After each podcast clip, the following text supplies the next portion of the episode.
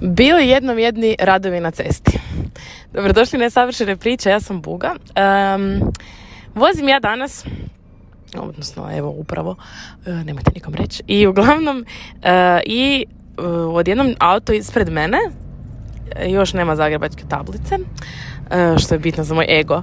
Uglavnom, e, auto ispred mene odjednom u traci koja ide ravno, čovjek skreće ono ispred mene, ubacuje mi se u traku.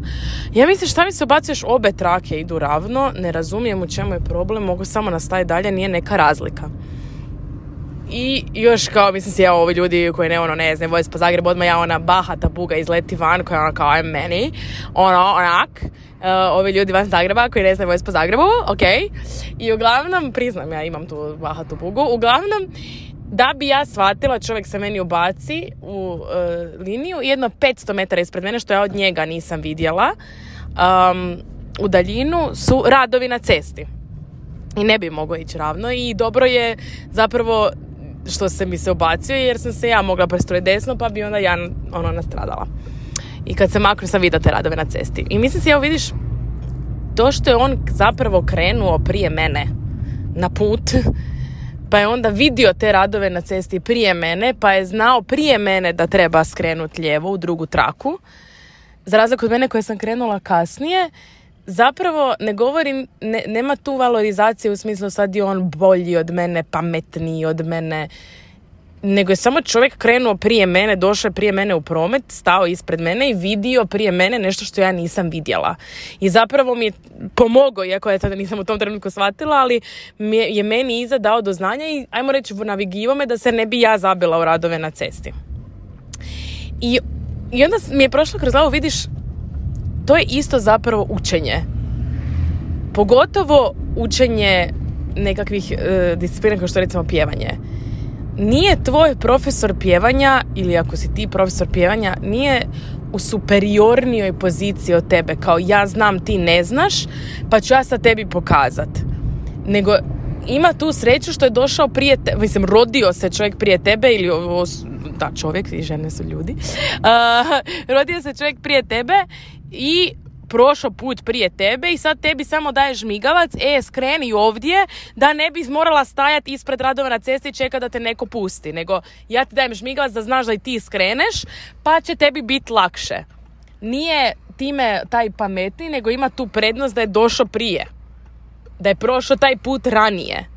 I kad gledamo na taj stav di smo u tome zajedno, di zajedno istražujemo, e, su rupe na cesti. E, a jel tvoj auto možda može preći preko te rupe preko koje moj ne može, ili tvoj auto je drugačiji od mog, pa ajmo vidjeti kak, ja te upozorim da je tu rupa na cesti, pa možemo zajedno vidjeti kak da ju ti zaobiđeš, ja te mogu prikačiti na svoju prikolicu ili ti mogu posuditi eventualno u glasti ne mogu posuditi, ali gumu ili da, da, zajedno da iz nekog drugog ja ti ponudim neku drugu perspektivu, pa onda to je to, naš, ja vidim samo čovjeka koji se ubacuje u drugu traku, a on vidi ono što ja ne vidim. Samo mi je ponudio drugu perspektivu ceste. Tako je objavljeno. Ja ti samo mogu ponuditi drugu perspektivu, ja ti ne mogu dati glas i nisam pametnija niti bolja od tebe ili moj profesorica nije pametnija ili bolja od mene zato što ona je 40 godina prije mene počela raditi to što sad ja sam tek krenula. I kad se stvori takva jedna atmosfera, jer za učenje, bilo koju vrstu učenja, a osobito ovako osobnih, intimnih stvari kao što je učenje pjevanja recimo, ili bilo kakva nešto što od nas zahtjeva ranjivost, kreativnost, um, osobni pristup, najvažnije je trust and respect. Znači, kako bi rekla Itomira Lončar, povije, e, bože, povijest, e, e, poštovanje i vjera. Povjerenje, povjerenje i poštovanje. A tog ne može biti ako smo u toj nadređenoj poziciji gdje se mi nekog bojimo. Ja se auta ispred sebe ne bojim, da pače, pogotovo kad si na autocesti ti vjeruješ vozaču s kojim sudjeluješ u prometu koji je ispred tebe da će ti signalizirat. Vjeruješ onom koji je prošao pokraj policije iz suprotnog smjera da će ti blinkat e policija je ispred. To je nekakav kodeks na cesti. Tako je i ovo. Netko te vodi i tim si neko, ti si nekome dao povjerenje da te vodi po cesti koju je on vidio prije tebe i zna put. I to je jedina njegova prednost. I onda tu nema te, nema, ne može biti straha, ne može biti ja sam tebi nadređen. Ne, nema šanse.